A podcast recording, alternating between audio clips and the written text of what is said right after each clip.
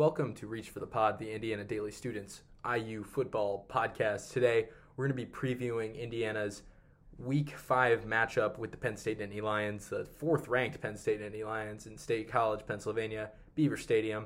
Uh, Saturday Night Football, 7:30 ABC, Penn State, uh, pretty heavy favorite.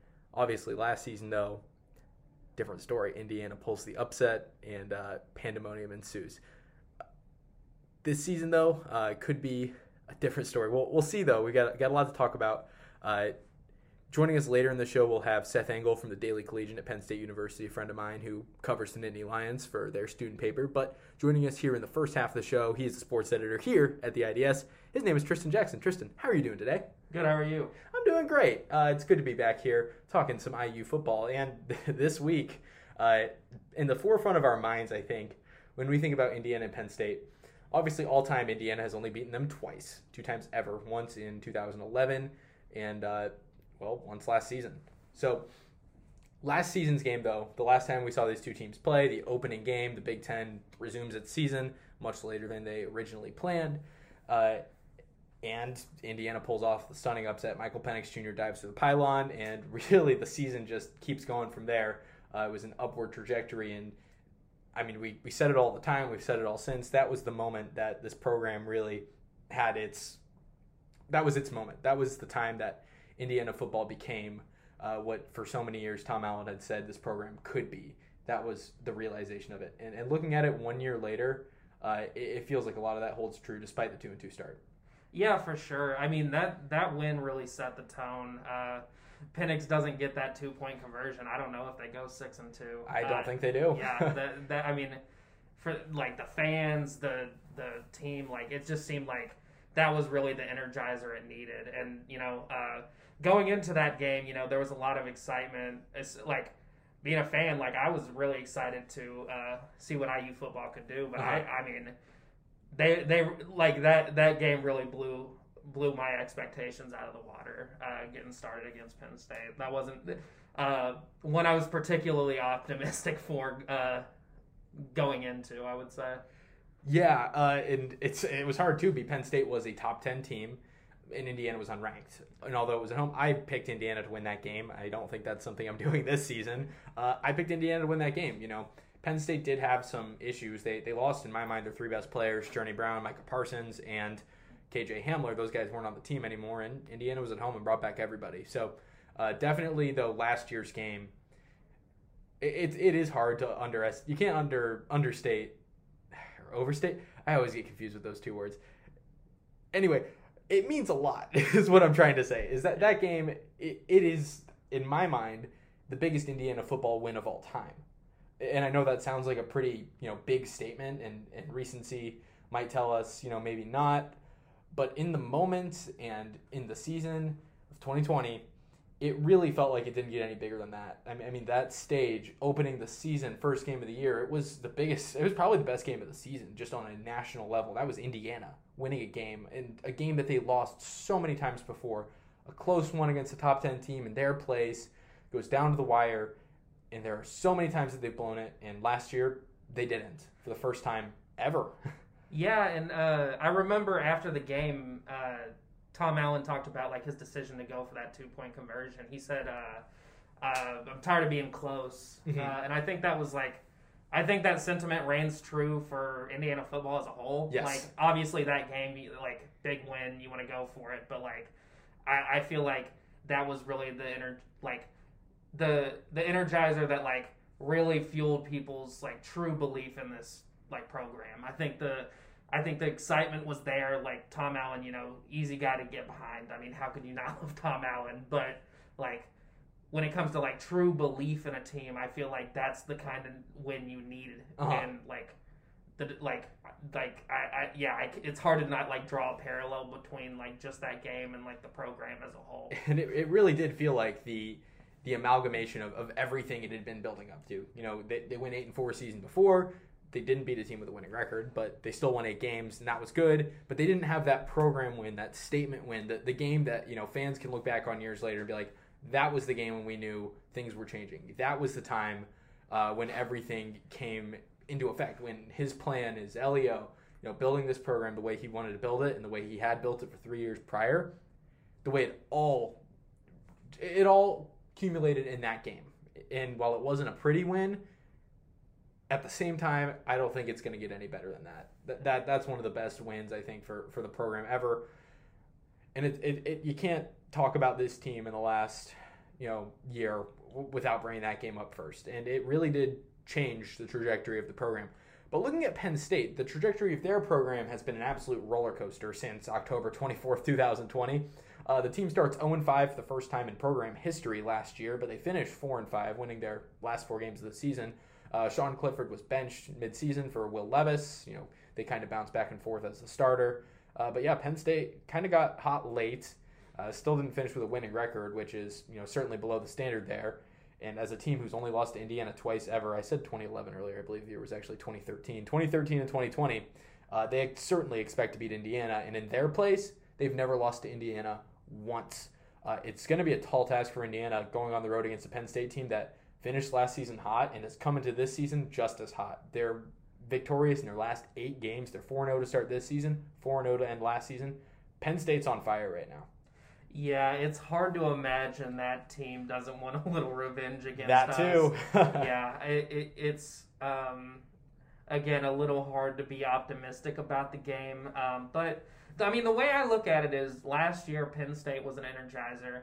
This year, like Indiana really needs an energizer. It seems like they've just kind of like sputtered out of the gates. Mm-hmm. Like you know, had a good win against Idaho. I mean, it, I thought kept a Western Kentucky a little too close, and then lost to a couple ranked teams. Like nothing like nothing too horrible has happened this uh-huh. season, but it seems like they really need something to like kickstart them. And I think even I don't even think they necessarily need a win. I think they need to keep the game close. Uh-huh. And, uh, and then maybe beat Michigan State. Yeah. After your bye week. Yeah. So. Um, yeah, I think they need a little momentum going into that bye week because if they, I mean, if the, it's a really bad loss and then you have a, like you have like sitting on it for two weeks, mm-hmm. like I it like it, it's hard to like imagine the spirits won't be a little low after that, like going two right. and three into a bye week, and mm-hmm. then uh, yeah, because the schedule is not getting any easier yeah. after Penn State. Now, look, looking at down the road, you know, we want to talk about this game, but after that, after your bye, you get a ranked Michigan State team at home, at least ranked for now. Things can change in two weeks, especially given how crazy this season's been so far. Then you get Ohio State at home, and well, we all know Indiana struggles with the Buckeyes. Haven't beaten them since the '80s. Uh, and then Maryland on the road, and Maryland's a pretty good team. They're still undefeated. They're getting some top 25 votes. Uh, they're getting some buzz, and they'll get the Iowa Hawkeyes this week in College Park. Uh, but Indiana here against Penn State, when I look at this Penn State team, I still think this is a solid team. Obviously, they're top five, um, and they've definitely turned around from last year. And it's been on the back of the the defense is, one of the strongest units in the country. And, and, the offense, the running game has some questions, and the passing game's been solid. Jahan Dotson and Parker Washington, two of the best receivers in the Big Ten and maybe the country. But I'm still skeptical about them. Coming into the season, I wasn't as high on them as a lot of people. I had them ranked in the low teens, high 20s. But I think there are still some questions. You know, Wisconsin and Auburn, we can say on the surface, are good wins. And, and I think Ball State's a good win, too. Ball State's got a pretty good team won the MAC last year, and they manhandled Ball State. That wasn't even close. Uh, last week they struggled a little bit with Villanova for, for parts of the game. Uh, but those Wisconsin and uh, Auburn wins, they beat Wisconsin on the road, and a Wisconsin team that week after week looks not not very good uh, after what they did against Notre Dame, four interceptions from Graham Mertz.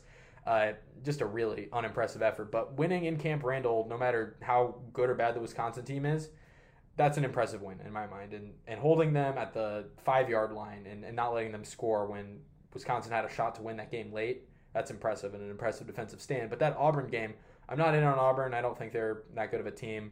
Uh, and that was a one possession game at home in the whiteout. Uh, the officiating was not great, and I think that did cost Penn State some points and uh, made that game a lot more of a uh, a headache for Penn State fans than it should have been. Uh, but it really shouldn't have been a headache at all. And I know the name, you think, oh, Auburn, they're, they're going to hang. But Auburn, they're bringing a new head coach. They weren't very good last season. Uh, Bo Nix is still their quarterback, and he's one of the least reliable passers in FBS in my mind. I'm not impressed. It's not that I'm not impressed by this Penn State schedule because looking at the names, Wisconsin and Auburn sound like two great wins, and I think that's why the AP voters have them in the top five. but these Wisconsin and Auburn teams aren't the best representations of their program in my mind. I, I think that you know it, it. This this I don't want this to come out the wrong way, but if this was Indiana last year with those wins, people would discredit them and say that you know those teams are down, they're not good because that's exactly what people did to Indiana last year when they beat Penn State, they beat Michigan. People said, "Oh, those teams are having down years; those wins don't count." But when Penn State gets them, suddenly you know those are the greatest wins ever, and they're a top four team. Yeah, you talked about Penn State's defense being strong. I mean, you look at this Indiana offense, and it's it's it's still a unit that needs to sh- like Uh-huh. and it, it needs to uh, prove itself. I, I Definitely. like um, really struggled out of the gate. Uh, I don't. I mean, Penix put up what's three seventy three against Western Kentucky. I think that's really his first decent performance. no interceptions, but yeah. no touchdowns either. yeah, it's it. I mean, uh, one thing I'll say about um, that game, I I think um, he I, I- his longest pass was like 26 yards, uh, and he put up 373. So uh, that tells me that he's starting to find a rhythm, and if Mhm. he can find a rhythm against this Penn State team, and they can um, put on a good offensive performance, I think that'll I think that'll do a lot for their momentum going forward. Um, I I it remains to be seen um, with Sheridan what he can do with this offense. Uh, I mean that they have been stalled entirely too many times this season. Uh, it just sometimes it just looks like they don't have a plan out there. Yeah. uh, it, like wa- watching, I just I like. Obviously, I'm not an offensive coordinator. I like right. I, I'm not an expert by any means, but um, we all we all like to be armchair experts. Yeah, That's- that's exactly, fine. but- yeah, at the same time, like it, it, it just seems like they're just going out there running plays, and it like th- there's been some drives that just doesn't look like they have a, pl- a, a plan of attack that like can target the parts of the defense they want to target. Um, so if they if they can get that going during Penn State, I think it'll do Uh-huh. a lot for them moving forward. They can take that into the bye week and kind of uh, see what worked, see what didn't. Um, and I think Penn State's strong defense really offers them an opportunity to prove themselves. right. You talk about that short passing game rhythm for Penix and, and what he really did establish against Western Kentucky. I think that's a really good sign for Indiana uh, if they can continue that here against Penn State. I think that's the way they win this game. It's death by a thousand cuts. It's not beating them on the bombs, not trying to beat them in a boat race. I don't think they're going to score 36 points, you know, this week like they did last season against Penn State. Um, it's not going to be a high scoring win if Indiana wins. It's got to be low scoring. It's got to be like 17 to 14. Got to get the short passes going and just bleed out the clock because if you're telling Michael Penix to start making plays down the field, I don't know if you can trust him because well, he just hasn't been able to do that this season and I don't see him figuring it out against a defense that's strong. If he's going to figure it out at all, it'll probably be against a worse defense. But if you want to beat this team in my mind, hold on to the ball, long drives and and just complete the short passes and, and don't make mistakes. Don't make turnovers. They didn't turn the ball over uh, against Western Kentucky, I don't believe. Certainly Penix didn't throw an interception, which first time all season. But definitely if they want to win this game, in my mind, keep it low scoring. And the defense, I trust the defense more than the offense, certainly. Uh, the defense has to be lights out.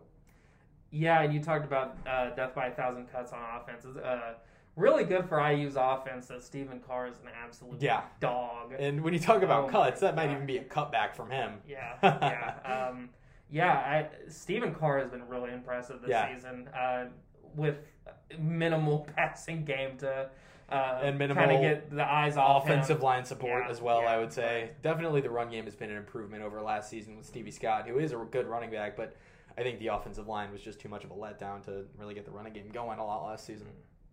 Yeah, and um, I, I I was a little surprised in the bowl game last year they didn't run more. Uh, I think everybody was.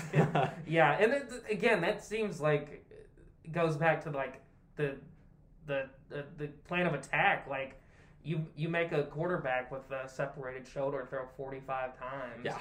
uh, when you have Stevie Scott in the backfield and you're not giving you're not handing him the ball. I, it it- just seems like sometimes there's just not a plan out there. Like and like the ability to change that plan as the game moves forward. You know, uh, I don't. I mean.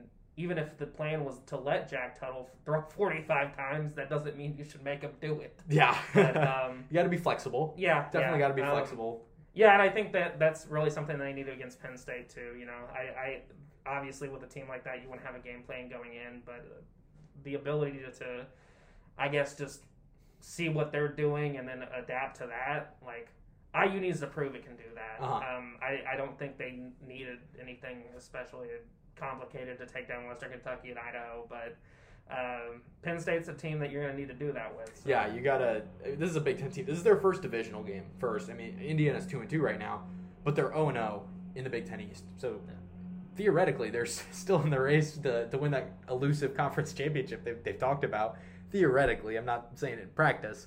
Uh, this is a big game. I mean, you talk about divisional implications. Every divisional game matters. In, the Big Ten East, there there isn't an easy game this season. Every single team in the division is good. Every single team, I think, has at some point this season received votes in the poll. That is insane.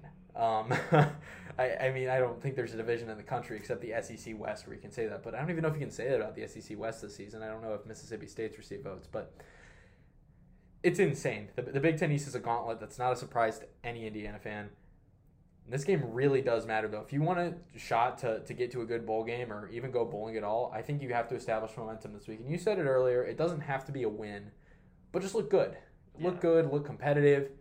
They did look competitive for three and a half quarters with Cincinnati. Mhm. They look competitive for zero seconds with Iowa.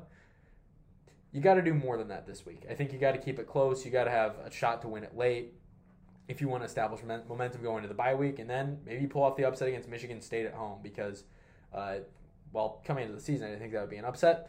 Now it, it kind of looks like it would be.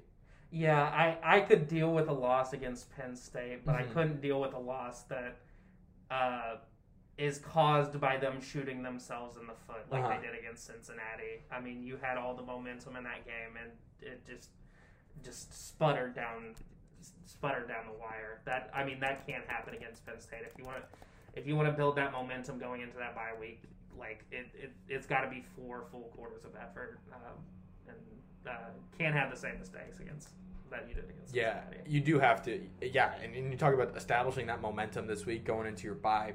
Looking at the rest of the season again, I know I talked about this earlier, but Michigan State, they're probably going to be an underdog. Um, Ohio State, they're certainly going to be an underdog. Maryland on the road, probably an underdog.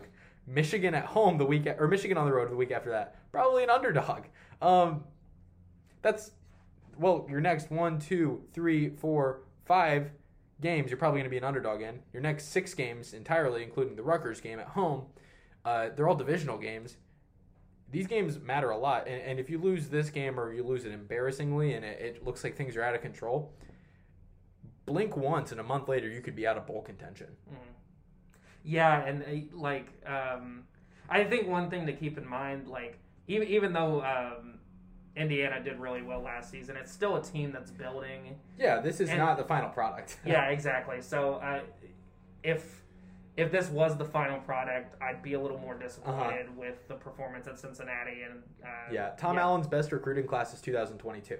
Yeah, so Yeah, um, those kids are in high school. I I I don't want to get too harped on the win loss record this year. Like, it, obviously, I want to see them win games, but I it's I I I'm more I'm more uh, focused on like can they build momentum towards the end of the season, at least look good against some top teams in the Big 10 Mhm. and um, keep it moving forward. I don't I, like even like they're not going six and two. I, like ha- um, Last season. yeah, yeah. It- It's not. It's not going to be the same season as last year. Eight I and don't four think. could even be a stretch, like in 2019. Yeah. So it, it, it's it's. Um, I don't like. I don't think people should get their hopes up, but like about the finish of the season. But I think the best best thing this team could do is build momentum for the future. Absolutely, and, and you can do that even in a season where you only win six or seven games.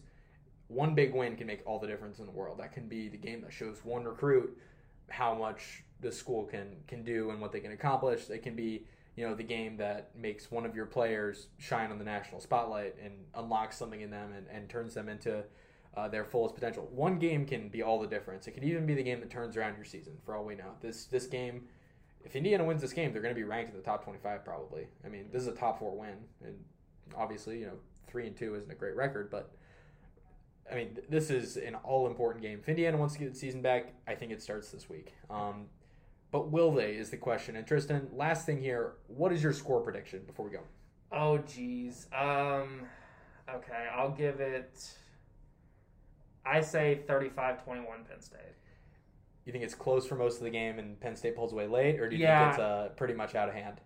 Yeah, I, I, I don't think it'll be too out of hand. Uh-huh. I think I think towards the end of the fourth, I well maybe middle of the fourth quarter, we've got a good idea of who's going to win. And Uh-huh. And then maybe one Yeah. interception, and then it's like, all right, good Yeah. night, turn off the lights. I, I yeah I, I can't say I can't I can't give Indiana's offense more than three touchdowns at this point Yeah. a, a team like Penn State, but uh, Especially in their house. yeah, I don't want to be too negative, but yeah, it's it. I I, I, I, I don't want to be falsely optimistic either. So Yeah, no, I get it. Yeah. I'm, I'm with you there. All right, Tristan, thank you so much for joining us here on the first part of the podcast. Tristan, where can the people find you? do what? Where can the people find you, Tristan? Oh, um, on Twitter at Trist T R I S T underscore Jackson, um, and on IDSNews.com. IDSnews.com, folks. Coming up, second half of the program, we're going to be joined by Seth Engel from the Daily Collegian, and we will see you on the second half. Thanks again, Tristan. Yep, thanks Now- for having me. Of course, now for part two. Now for part two of the podcast with Seth Engel from the Daily Collegian. Back here for part two on the show today, uh, previewing Indiana and Penn State, obviously, a big rematch after last season. Uh, and here to talk about it with me, he's covering Penn State at the Daily Collegian. Friend of mine, I've known him for about two years. IU folks, IDS folks, I'm sure you're familiar with HSJI here at Indiana University. That's where I met him. His name is Seth Engel, and he covers Penn State at Daily Collegian. Seth, how are you doing today? Doing well. Thanks for having me, Pat. Yeah, of course. Uh, we talked about this in our in the first part of the show today when I talked with our, our sports editor Tristan Jackson. Uh, obviously, a season ago, a big upset here in Bloomington. Indiana pulls off a stunner in, in overtime. The, the seasons for both those teams go in opposite directions. Indiana finishes six and one in the regular season. Penn State starts zero and five, finishes four and five, obviously winning their last four. To start this season, though, teams moved in ab- absolute opposite directions again, but this time in reverse. Penn State undefeated in the top five. Indiana's two and two with two losses to top 10 teams, but two losses and two disappointing losses. So these two teams once again switching positions, but uh, this time Penn State's looking up. But Seth, looking at this Penn State team, obviously two impressive wins, you know, Auburn and Wisconsin, two of the biggest names in the sport. What's been the difference for this year's team that, that's really set them apart from last year? Obviously, last year so disappointing. What's changed? I mean, when it comes down to it, I really think the culture has just been defined this year. I think mm-hmm. James Franklin, you know, throughout his tenure at Penn State, has really tried to define a culture and define this standard in practice, which is, you know, we're going to work hard every single day. You know, we're going to do everything we have to do so that we don't have a season like last year was, Mhm. you know, so that there isn't a season where you lose the first five games of the season. Um, and I think that, you know, you know, there, there's a silver lining to going 0 and 5. I think, and I think that this year, you know, the country has really kind of seen, you know, what it's like to go through true adversity and then regroup after a season like that, come back together and be like, okay, what are we going to do to fix this? And I think Penn State's four and five, I mean, four and oh season right now is completely, you know, followed off of, uh, you know, their disappointing season in 2020. Yeah, eight consecutive wins for this team dating back to last season, and certainly a start. I, I think a lot of people were, were expecting Penn State to bounce back because that's the standard for this program. One of the best in the whole sport, one of the best in the Big Ten, certainly. Um, but I don't know if people expected them to bounce back this big this soon. Top five team in the nation. I think that's at least partly a result of the chaos we've seen across the sport. They're the highest ranked team in the Big Ten now. They're four and zero uh, with, two again big wins against you know two big names. I think things really seem like they have turned around. I don't think we're going to see a season like we saw last year anytime soon. Yeah, I mean, I, I'd have to agree with that. Um, I like a lot of people across the country prior to the season was I was fairly uncertain on how uh, Penn State would play this year. Yeah, no, definitely. I mean, it, it's hard. It's hard to see a four and five team, even this, despite the fact they won uh, their last four games. they still went four and five last year and lost five games in a row to start the season. Mhm. When you see that opening a season, it's really hard to judge, um, you know, just how good or just how bad that team could potentially be. Um, I just think as the season has moved along, I've been really impressed by uh, you know the leadership of some of these guys who have been through, you know, that disappointing season last year. To kind of you know what I said before, you know, what what are we going to do differently? How are we going to change things? How are practices going to become more meaningful? That kind of stuff. And that's the things that you're hearing in press conferences every single day. You know, these guys are they're trying to set a standard and they're doing this for themselves. I think one thing that Sean Clifford talked about yesterday, Jesse Luketa also mentioned this yesterday um, about the differences between this year and last year, was the fact that following last season, it wasn't James Franklin who came to the team and said, okay, let's make practices a lot harder. Let's do things differently. It was all in the leadership council. It was Sean Clifford, Jesse Luketa, and the other veterans on the team who came to Franklin and the coaching staff and said, okay, we're going to turn this up a notch and we're not going to be lazy and things are going to be different. And I think they're just, you know, they're seeing that pay off every single week at this point. Yeah, and it, it, has. It's it definitely has, and it feels like it's a return to form for Penn State, but even maybe more than that, because you know usually this is a team that we see somewhere in the lower half of the top ten, maybe the upper part of the teens in, the rankings. This is a top five team right now, and they're only giving up 15 points a game. The defense, I think, the defense is, what's carrying this team but it's not like the offense has lagged too far behind. I think there's some to be desired in the run game. Uh, but Sean Clifford, for the most part this season, uh, particularly compared to last year when he was benched for Will Levis, he's been excellent. 100%. Um, yeah, I'd have to agree with you. I, I mean, this Penn State defense, I've been I've been following Penn State for a while. I'm obviously a lot closer to the team this year than I've ever than I ever had before. Yeah, my first year on the beat, but I've never seen a Penn State defense this dominant. Um, and I've never seen a Penn State defense or a positional group for any matter this locked in every single week. I mean, it's it's actually, you know, it, it's just phenomenal. And I think one of the things that come with uh, that makes Indiana such a, I don't know, a weird threat where you know they're two and two right now, but you know they're they're still a stacked team, and I, I really like their secondary. uh-huh. Um, that's that's one of the things that I think really stands out. But on Penn State's side of the ball, this is maybe the best Penn State secondary I've seen in my lifetime. Mhm. So I, I mean, I think this game is going to be, you know, it's, it's going to be weird. I, I think it, you know, it really could go either way. Um, I think it really comes down to to Penix and Indiana's offense finding a groove, which they've struggled with. Um, I mean, it's just hard to find a hole in Penn State's defense. It know, is absolutely hard to find a hole in that defense, particularly the defensive line, where uh, it's strong every year, but this year I think it's particularly strong. There's some some fresh faces making an impact there, and Indiana's offensive line has been suspect to say the least all season long. You know, Michael Penix hasn't been great in a lot of games, but half the time it's not his fault because he doesn't have anywhere to throw the ball. He doesn't have time.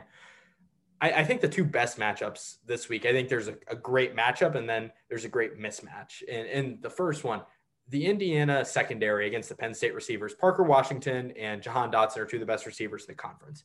Uh, but this Indiana secondary, Devon Matthews is back, Tiawan Mullen, uh, and Marcelino Ball. Those guys can hang with about anybody in the country, and, and they certainly rattled Desmond Ridder for you know three and a half quarters against Cincinnati. But but on the other side of the ball, I, I think the Indiana the Indiana passing ag- attack against the Penn State secondary is a pretty big mismatch. Uh, Indiana has not struggled or has not been successful rather passing the ball. They've definitely struggled for about three games. They struggled against Idaho, even they struggled obviously against uh, Cincinnati. Uh, you know, an excellent secondary for, for them and, and Iowa too. Uh, and this is the third really good secondary, three of maybe the three best secondaries in the entire nation. Uh, Indiana have faced so far this season, Cincinnati, Iowa, and Penn State. But I think if you're Indiana and if you're Michael Penix, you do need you need to kind of follow the blueprint they had last week against Western Kentucky. I talked about this earlier, but short passes, that was how Michael Penix got in rhythm. He didn't complete a pass further than 26 yards, but he still finished with 373 yards passing last week. It's death by a thousand cuts is how Indiana's going to win this game. They have to complete the short passes, be careful with the ball, don't turn it over, hold on to the ball for a long time, long drives. And if it can make it a 17 to 14, 17 to 10 game, I think that's the only way they win it.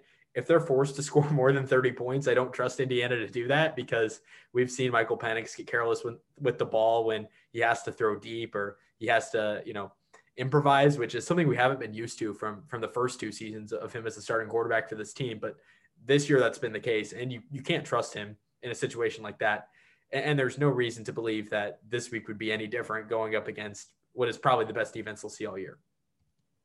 Yeah, I mean, I definitely agree with you. Um, going short, you know, you, you mentioned how Indiana will kind of have to go piece by piece offensively if they want to stick around in this game. Um, and I completely agree with that. Mm-hmm. Um, I think Penn State's secondary is too good to rely on the deep ball. Um, and I think their D line is too good to to go on the run. You know, yeah. where where does that leave you? Obviously, you kind of have to go piece by piece. Um, on the short game, I think, I mean, Penn State's linebackers have they've been they've been pretty good this year. They've improved um, over the course of the season. I think Ellis Brooks um, has done a lot better than anyone expected him to be. Brandon Smith seems to be getting better every single day. I still just think there are some problems um, in terms of coming out of the block slowly.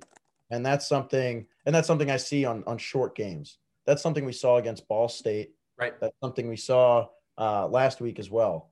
Um, Penn State has to close those gaps.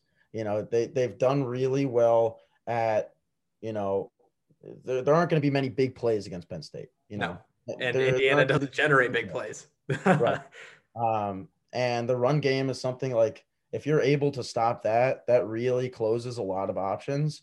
So I'm uh, I'm fairly certain that in practice this week, Penn State has kind of regrouped. Brent Pry has, has really focused on um, just those short, fundamental defensive plays. You know, how are we not going to allow six yard pass plays? How, how are we going to stop that? You know what I mean? Mm-hmm. Um, and, and that's the thing that that's really going to define, you know, how this game turns out is how Penn State's able to answer because um, it's you can have a game plan for that, but it, it's not too difficult to uh, to ship the ball five yards and no. keep doing it every single play. You know what I mean? Yeah, and, and one thing for Indiana though in the short passing game, as I talk about this again, uh, they're not going to have, I think, Michael Penix as safety valve this season, and that's DJ Matthews, a receiver transfer from Florida State, tore his ACL uh, last week against Western Kentucky on a punt return that's a big loss for them. They really like setting him up in those screen passes and, and getting him uh, a little bit of space and, and making some magic happen. And he's good in the deep game too. That that's a huge loss uh, for the Hoosiers. I, th- I, think they'll really feel that this week. Although the receiver the receiver room is still strong. Ty Fryfogle had his first good game of the season last week. A lot remains to be seen though. Some young receivers who I think have to prove themselves, and this is a hard week to do it against an experienced and tough secondary. But you know, on the other side of the football for for Penn State, I don't know how well they're going to be able to throw deep, and I think they have excellent receivers, and Sean Clifford has shown to be a reliable quarterback this this season. Throwing deep is a question though for me because of those Indiana safeties, guys like Marcelino Ball, Raheem Layne, uh, and and Devon Matthews, who's healthy again. I think that's a question. But but if you're Penn State, Indiana also has a great rushing defense. I think it's a little bit of the same. I think you you want to get those the short passes going, and maybe you open up the deep ball later. I don't know how much I trust the Penn State run game this season. I, I think there are some some real questions there, but the protection's going to be there. Uh, the offensive line is solid, and and they're I think they're better than Indiana's defensive line. They're gonna have time to work, so you get a guy open in the flat, and suddenly you just dink and dunk, and you're down the field and you're scoring. I mean, yeah, I, I'd agree with that, with all of that. Um, one of the things that stood out to me as you talked about was the lack of the run game against a team like Villanova. Uh huh. That um, was that was an issue, and that's Indiana. Similarly, couldn't yeah. throw the ball to save their lives against Idaho. Yeah, I mean it's just like Indiana secondary is not going to allow Sean Clifford to go to Jahan Dotson for a 56 yard touchdown on the first play of the game. That's just mm-hmm. it's just not going to happen, mm-hmm. and that happened against Villanova because they were able to dismantle Villanova secondary. It's an FCS and, team. I mean, you have Parker Washington and Jahan Dotson both with over 100 yards rushing. I mean, receiving. Um, that's just that's just probably not going to happen this week. Mm-hmm. Uh, Noah Cain took one snap last week. Um, Franklin said he got banged up in practice the week prior. Also, probably wanted to give him a little rest, give uh, some guys like John Lovett um, some time to shine before you know the season really unfolds. Um, that run game needs to play better. Um, if yeah. Penn State wants to win this game and win this game comfortably, you know that that run game just has to be there. And I agree with you on on going short, and I think they're able to do that. I think Parker Washington's. I think Jahan Dotson really opens up the field for Penn State as a deep threat. So then you have Parker Washington who's able to kind of come down short and give Sean Clifford that other option. Um, I think you'll also see uh, the reemergence of Penn State's tight end room this week after they were pretty non-existent last week against Villanova. Um, they've been doing this thing. Mike Yurcich has been doing this thing where they'll switch off positional groups who are going to carry the load, and they'll do this against against different uh, defensive schemes. Um, it, they don't they don't want to spoil too much by showing something the week prior.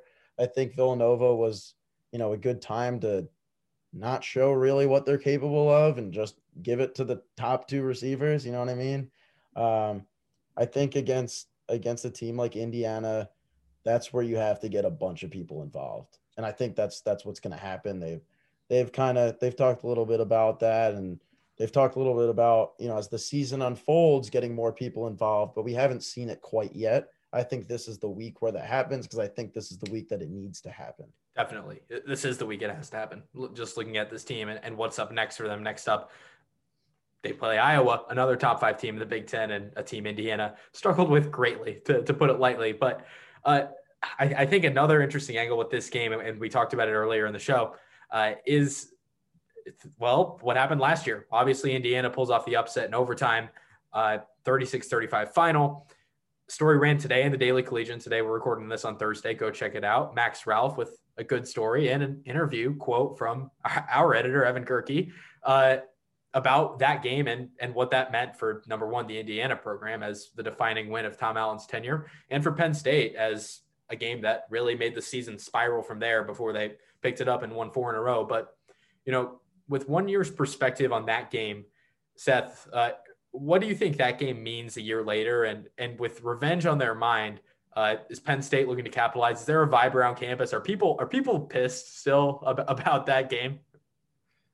I mean, just talking to the players and coaches. I mean, obviously that was a a topic, which was uh, right. It's hard not to be. Yeah. press conferences. Um, but I think at this point, I think the whole Penn State program has pretty much moved past that loss. Mm-hmm. You know, I, I, think they're they're riding pretty high right now. Um, I think they're they're really focused on this new chemistry, this new culture they've kind of built with 2021. Um, and yes, you're right. Like last year's 0 and 5 start did start to spiral down after the Indiana loss. Mm-hmm. Um, and it was doubled by the Ohio State game the next week. Right, right. And, and of course, uh, you know, Penn State's players recognize that. Mm-hmm. And they know this team and they know what they can be capable of. Um, but I think at this point, they are pretty locked in. Um, I will say around campus, um, there hasn't been too much yet. I'm sure we'll start to see some banners and some, uh, you know, I'm some sure stuff like that. We'll see some creative posts on uh, Penn State Barstool. Of course. Yeah. Um, but you know, I that that's that's the only place where I think uh, people are going to be rowdy towards Indiana because I think there is still some some heartbreak just the way it ended, controversial ending. Um, to say the um, least, yeah. I'm almost certain Michael Penix is going to get some boos.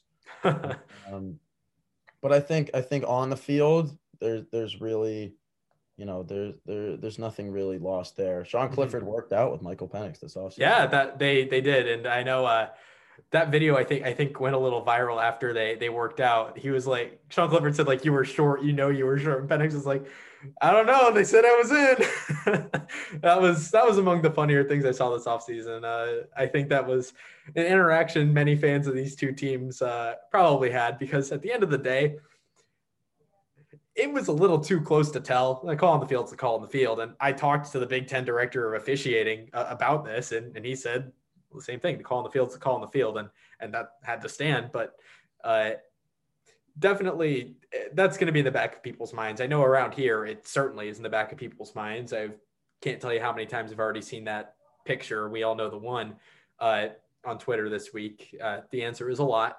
Uh, but it's funny how quickly a memory can fade when there's a new game. I, I think that game is is probably going to live in the memory of Indiana fans for a while, but it only counts for one year. And this year, a completely new story is about to be written.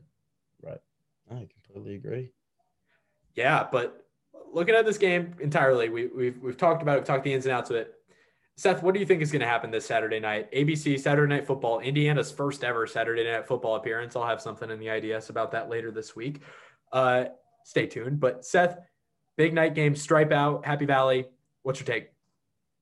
I, I'm I, I have to go Penn State here. Yeah. I mean, from what we talked about, I think how you mentioned there's a great matchup with receivers and Indiana secondary. Um, I think I think that's great, but I think the mismatch that you also mentioned, which was Indiana's receivers against Penn State secondary, that's Right. really what's going Particularly without DJ Matthews. right. That's that's really what's going to call this game. Mhm. Um, I do believe Penn State's run game will be more defined with Noah Cain back, uh, taking you know much of the workload. I think that was also something that they capitalized on this week in practice. Um, I I have Penn State, you know, potentially reaching the 30 point threshold. Um, I have Indiana keeping it under two touchdowns. I'm going to go 30-17 Penn State. Yeah, 27-17 was my pick um, for, for Penn State. Yeah, I, I think Penix probably throws an interception or two. He didn't throw one last week for the first time all season. Um, I think he probably throws at least one this this week. I don't remember if he threw one against Idaho actually, but uh, he led the FBS in interceptions uh, going into last week. Uh, that that's not a good stat. And going up against a defense this strong, I I kind of have to expect him to throw one, especially without you know his his main guy at, receiver and DJ Matthews being available this week. It's hard to trust that kind of offense. And while I think Stephen Carr is a great running back, it's hard to trust this Indiana offensive line being able to create a hole for him to run into against the Penn State defensive line this stout. So, yeah, Penn State 27 17 is my pick. I think the Indiana defense holds them a little bit, but I think Penn State gets some short fields to work with uh, because of interceptions and turnovers. 27 uh, 17 is my pick. Seth, thank you for joining us today on this podcast, and that'll do it for our show. Seth, where can the people find you? Uh, Big Sang tweets on Twitter. Big Sang tweets, and Collegian uh, PSU Foot Blog also on Twitter. the foot blog, and the Daily Collegian. Check him out. Uh, certainly going to have some good content about this weekend's game on Saturday. That'll do it for our show. Thank you for listening, and uh, we'll see you all after the Saturday's game. Until next time, bye.